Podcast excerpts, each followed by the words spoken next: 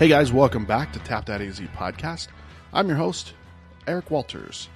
This is news and reviews for May 13th, 2019 through May 26th, 2019. We won't need all those days though, because three of these four events we're going to talk about aren't actually on May 18th. So if you time things out correctly, you can hit up all three of these events in the same day. There's a fourth event, but that's on Thursday the 16th. Anyways, so before we get started, Tap.az is now part of the Hopped Up Network. So, hoppedupnetwork.com. It's a group of independent craft beer podcasts, almost 30, I think, that are in the in the network at this point. So, just a great group of, of people just supporting each other, trying to get the word about word out about these awesome craft beer podcasts. So, hoppedupnetwork.com. Also, this episode is brought to you by Goodfellas Merch. So, Goodfellas Merch out of Glendale do amazing screen printing Great merchandising company. All Tap That AZ shirts and hats are done by Goodfellas Merch. If you were at Strong Beer Festival, you probably saw uh, their table. They've just got some awesome work that they're doing. Uh, they actually did the official shirt for Strong Beer Festival as well. So, if you're looking for a great t-shirt company, a great merchandise, hats, whatever it is you're looking for, hit them up. Goodfellasmerch.com. Tell them that Tap That AZ sent you. Best prices, best quality, best customer service hands down, it's a no brainer. So, goodfellasmerch.com.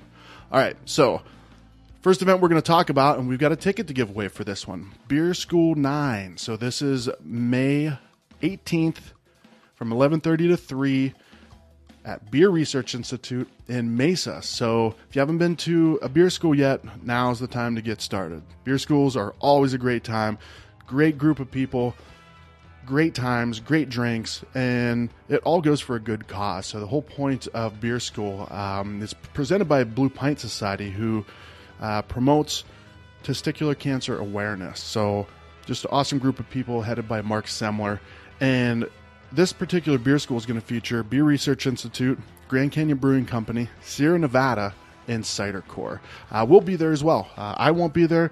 I'll actually be out of town, but our host, co host extraordinaire, awesome, awesome girl, Liz Limberg, will be hosting. So make sure you hit her up if you go to beer school. So there's going to be beer, obviously, there's going to be food, there's going to be great people, they're going to have raffles, some swag baskets, and you're going to learn some stuff. So it's there's no reason for you to not go. So if you're sitting there saying, I don't have my ticket yet, I don't have my ticket yet, guess what? I've got a ticket for you. So here's what you need to do.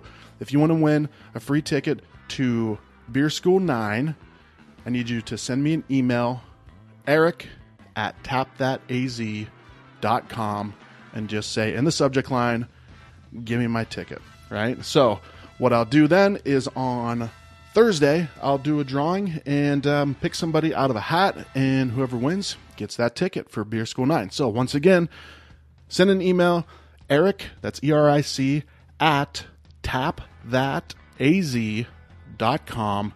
Subject line, give me that ticket, and you'll be entered. You don't even have to type anything into the email itself. Just send a blank email. Just put that in the subject line, and you'll be entered to win. So I'll let you guys know who wins that on Thursday on the Instagram page. So make sure you follow that. And um, Beer School 9, make sure you hit that up. Also, the same day. So this is earlier in the day. So this happens at 10 o'clock. So really, you could hit up this event at 10 o'clock that I'm about to talk to you about right now. And then when you're done, go to beer school. So also on Saturday, May 18th, at the Arizona Craft Brewers Guild office. This is at 201 East Southern Avenue, Unit 109 in Tempe. They're doing the Real Wild and Woody ticket launch. So they're going to have a little get together there. I think that's the same day as the uh, the Fate opening. Uh, the brand new Fate um, location is opening up about 15 feet from the guild's office, so it's right there. It's a huge place. If I remember correctly, I think it's like two stories. So Guild's going to be selling tickets early. Uh, it's going to help to save you money on the online ticketing fees and the mandatory convention center fees. So it's going to be saving you sixteen to twenty four dollars by going to this event. Plus, you'll be able to to to say hi to some awesome people.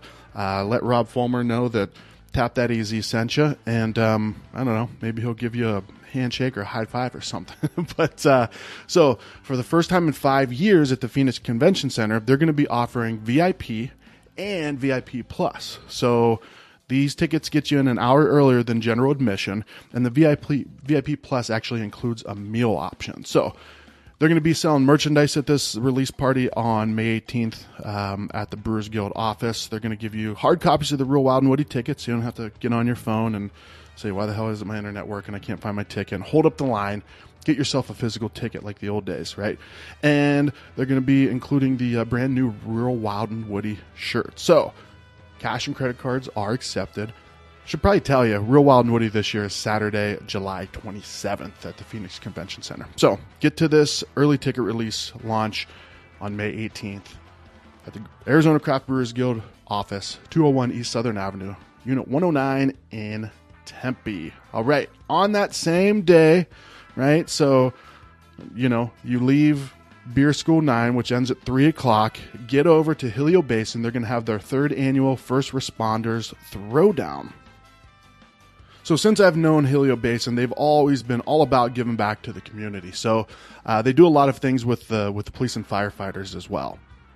So, for this one, uh, what they do is so Helio Basin brewed a Blue Line Blonde with Blue Agave with the help of the local law enforcement officers. That benefits the 100 Club of AZ. And then Huss created a Fire Station Number 2 IPA benefiting firefighter charities. So 10%, all, 10% of all the proceeds um, of the Blue Line Blonde will benefit that 100 Club of Arizona, uh, which provides financial assistance to families of public safety officers and fire uh, firefighters who are seriously injured or killed in the line of duty. So it's going to feature music, fire truck, vintage police cars, all kinds of stuff. So make sure you get to this. This goes. This starts at 11 and ends at 4 on Saturday, May 18th at Helio Basin Brewing Company on 40th Street in Thomas, in Phoenix. Okay, finally, back up a little bit here. Um, on Thursday, now this isn't really a beer event, but it's kind of connected. So Thursday, May 16th, Last Exit Live in Phoenix, down in uh, downtown Phoenix they got some live music going on, right? So a band uh, or musician called Mike Pinto. So back in the day when I did a music podcast, um, I've loved Mike Pinto for for many years. Just a real awesome, cool kind of beach vibe, a little bit of sublime style to him. Um, we interviewed him on the mixtape podcast when we did that. Just a great dude who has an awesome philosophy on life and an awesome philosophy on uh, the music that he does. So his whole thing is it's kind of related to craft beer in the sense of he doesn't want to sell out. He could have multiple times have gone with these bigger labels and they were going to make him change the way he did his music and he was like, "No, I want to do what I want to do." So that independence is is definitely something that can be appreciated by this craft beer community. So this is going on Thursday, May 16th from 8 to midnight. Mike Pinto live at Last Exit Live in Phoenix. But here's the big beer connection. So the opening bands are local band called the Hourglass Cats, kind of same vibe, same sound, really good local band, and then a band called Scattered Melodies. So that name sounds familiar. It's because the dudes from Scattered Melodies did a collaboration with the Shop Beer Co. Um, several months back. They did the. It was a. Think it was like a session IPA. I can't remember what the name of it was now, uh, but uh, just a great beer. Awesome dudes. These dudes in Scattered Melodies. I met a couple of them. They're just great guys. So, three awesome bands playing Thursday, May 16th at Last Exit Live. It's $15 at the door. So, if you like great live music and just good vibes, um, you can get your, your tickets for $12 in advance or $15 at the door. Check these guys out. All right, so We've got a little beer 101. So my man Preston from uh, Wren House, dude knows his shit, right? So, and if anybody's had the Big Spill Pils at Wren House or, you know, I've had it on tap at other places, just a fantastic beer. So when I reached out to him and said, dude, I'd love to do a beer 101 with you, pretty much immediately he was like, yeah, let's do Pilsner, man. Let me, I, I love, I love this style. I love talking about it. Uh, so this is Preston from Wren House talking about the Pilsner. My name is Preston Taney. I'm the head brewer at Wren House Brewing Company, and we're going to talk about Pilsners today. So, the Pilsner um, is arguably the most iconic beer style out there. Um, it has this really rich um, history. Um, it actually started um, in Pilsen, and uh, it's a Czech beer historically, with Pilsner Urquell being the original. um, which is still produced today. I think it's just under 200 years old. Um, and it's known for kind of that crispness, uh, the you know the, the brilliancy, the the, um, the clarity, and, and, just the overall uh, drinkability of it. Um, kind of the characteristic you know flavors you're looking for in that is that biscuity breadiness um, backed with noble hops. Um, the noble hops being um, kind of those European historic hops like Saaz out of the Czech and um, Hallertau out of Germany. Um, those tend to be kind of those those backbone hops that are used in pilsners. Uh, there, there's three main styles um, uh, of pilsner: the Czech, German, and American. Um, your Czech pilsner, which again is kind of the genesis of it, with that pilsner Urquell being the, the forefather of it all. Um, it's going to have a little bit of that that maltiness, that sweetness. Um, uh, and uh, you know it's going to be that straw pale yellow color um, super drinkable super iconic. Um, you know it right when you drink it. Uh, a lot of that great Saaz character from the hops. Uh, just really you know drinkable wonderful european lager. Uh, the german pilsner is going to be a little bit different. It's going to be a little bit drier. Um, it's going to be a little bit lighter. Have that that you know crystal clearness to it. Um, uh, beautiful straw color. Um, and then you know it's going to have a little bit more carbonation but the, one of the things that you know makes it really beautiful is it's got that really pillowy white uh, head to it um, that you see in beers like slow pour Pils out of uh, Bierstadt uh, in Denver, which is my absolute favorite. It's kind of an iconic American version of uh, uh, traditional German Pils. Um, and then German Pils uh, often call is called Pils. Um, and you don't see that with the, the Czech. So if you see a Pils, you can pretty much count that it's going to be a German Pilsner. Um, and then there's the American Pilsner, and, and that's historically kind of got crapped on, um, and, and, that might be rightfully so. I mean, you know, it's definitely less flavor, less hops, um, and one of the bigger differences is uh, the use of corn. It's going to be some of them are up to 25, 30 percent uh, corn in the mash, and it gives it a little bit more of that uh, corn sweetness. Um, also, uh, going to have the gold color, high carb, stuff like that. Um, and although it's been kind of looked down upon for years, um, a lot of craft brewers are making really cool American pilsners right now, um, as well as German and Czech inspired pilsners. One of the big pushes right now um, we're seeing in the craft beer scene is um, towards lagers.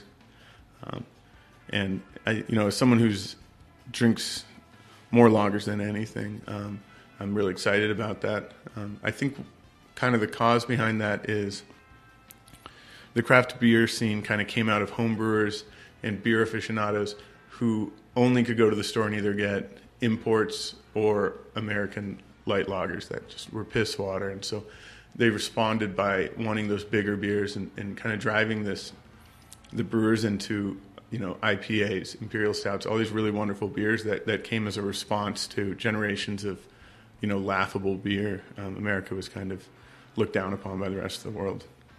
You know, if if you go to a bowling alley and get a Heineken, it's considered like a wonderful import. Like you're probably not doing great, like in the beer scene. Um, so you know, we're we responded with these really cool, wonderful, unique beer styles for last twenty or whatever years. Um, and then I think you know the the pilsner is ubiquitous for a reason, and people always want to go back to it because it is such a wonderful beer. And I think now that the beer drinker has you know kind of tasted some of these um, regional versions of it uh, across America, it's driving brewers to kind of experiment and make contemporary ones. We're seeing a lot of dry hopped pilsners and uh, new yeasts are being used and new grains and new techniques. Um, and so it, it became kind of approachable for your uh, you know your big beer fan who's used to drinking triple IPAs or super bitter IPAs or super dank IPAs and barrel aged imperial this and that. But you know there, there is that you know siren song of a pilsner, which is a super drinkable beer, and it's something that's going to be refreshing year round. Um, and and now you're even seeing American brewers kind of drive back towards that traditional German style um, in, in matching, you know, the really soft water and getting those noble hop characters in that real traditional crisp, clear brilliancy out of it. Um, and I think that um, whether it's you know your average consumer or your your really diehard beer fan, I think they're all appreciating kind of the skill and the science behind those beers, um, and it's kind of helping bring back this this style that worldwide probably hasn't dropped a lot, but in America we hadn't been drinking a lot of. I mean, Pilsner Urquell, use that as an example, hasn't been like you know, I mean, I mean, Stella probably outsells it ten to one, you know, which, which is another wonderful beer. But um, you know, the these traditional European lagers, um, these pilsners, um, are super exciting, and it's, it's, really great to see these uh, Heater Allen and all these breweries across the country that are just making these lagers, and they're just knocking them out of the park. Um, and I think that's going to be a trend. And I think, like all things in the brewing community, they'll ebb and flow, and then they'll kind of all just level out and, and just be another part of the brewer's playbook and another part of the consumer's um, palate profile they're looking for is um, breweries that have the great IPAs and the great stouts, but also, oh, you should try their Pilsner when you go in. I think that's going to be an exciting thing we see out of this newest wave um, of pressure to brew these lagers, and specifically Pilsners. Yeah, one of the, the kind of, um, I don't know, interesting things about lagers and specifically, I suppose, Pilsners because they have kind of the least um, diversity in, in grain um, is the inability to hide um, mistakes. So, you know, if, if your fermentation's off a little bit, your temperature on a stout or something like that, that, that big flavor and big sweetness and a lot of those flavors can kind of cover that up maybe or at least make it it's not that you're trying to cover it up so much as it, it, it doesn't jump out to you as much uh, with something like a, you know if you're going to make a german pilsner and just make this really crisp clean beer um, if you don't hit all your numbers and if you don't if you don't uh, dial that recipe in perfectly, you, there's nothing to cover that up. There's no, it's gonna whether or not you're trained to look for it, you're gonna find those off flavors, um, and and you're gonna find them right away. So it's it's definitely, um, yeah, it's definitely a, a gauge um, for a, a brewer brewery that they, they they tend to put a lot of effort into that for that reason. I made it all up. None of that was true, by the way. All right, let's do it. this is Preston from Wren House Brewing. Thanks for listening, and go to your neighborhood brewery and order a Pilsner.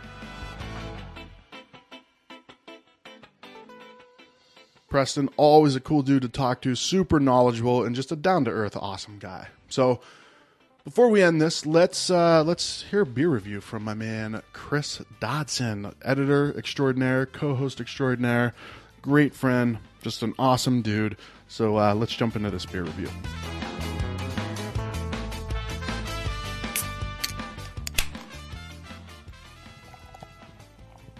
That sound means it's time for another beer review from your friendly neighborhood podcast editor. And today we're drinking Arizona Light Lager from Huss Brewing Company. Huss Brewing Company, friends of the show, and uh, just released this tasty beverage to the to the public a few weeks ago. I've really been enjoying the rise in lager releases from our local craft breweries. Uh, Pedal Haus, Helton, 12 West, Helio Basin, and way more than I have time to name have all been have all been providing us with terrific lager offerings, and Huss Brewing has added one more option to the local lineup with the release of Arizona Light Lager. This brew is everything you'd expect it to be. Easy drinking, light, but still plenty of tasty malt goodness, and a finish that lingers just long enough to make you want to come back for more. This is the quintessential summertime porch pounder, and it's been released just in time for the oven to turn on. Got a nice, clear golden color, aroma of slightly sweet malts, and lots of flavor for this 110 calorie beer. I really enjoy this. It knows what kind of brew it is, and it delivers on that promise. So, for my review, Arizona Light Lager is a late spring morning sitting in backyard project, and I've got no responsibilities for the day. Go out and get this one. You won't be disappointed. You're going to want this all summer long. This is your friendly neighborhood podcast editor. You can find me around the internet at Chris Runoff, and if you didn't understand the backyard project reference, give me a follow on Instagram and let me know what you think of Huss's Arizona Light Lager. Cheers.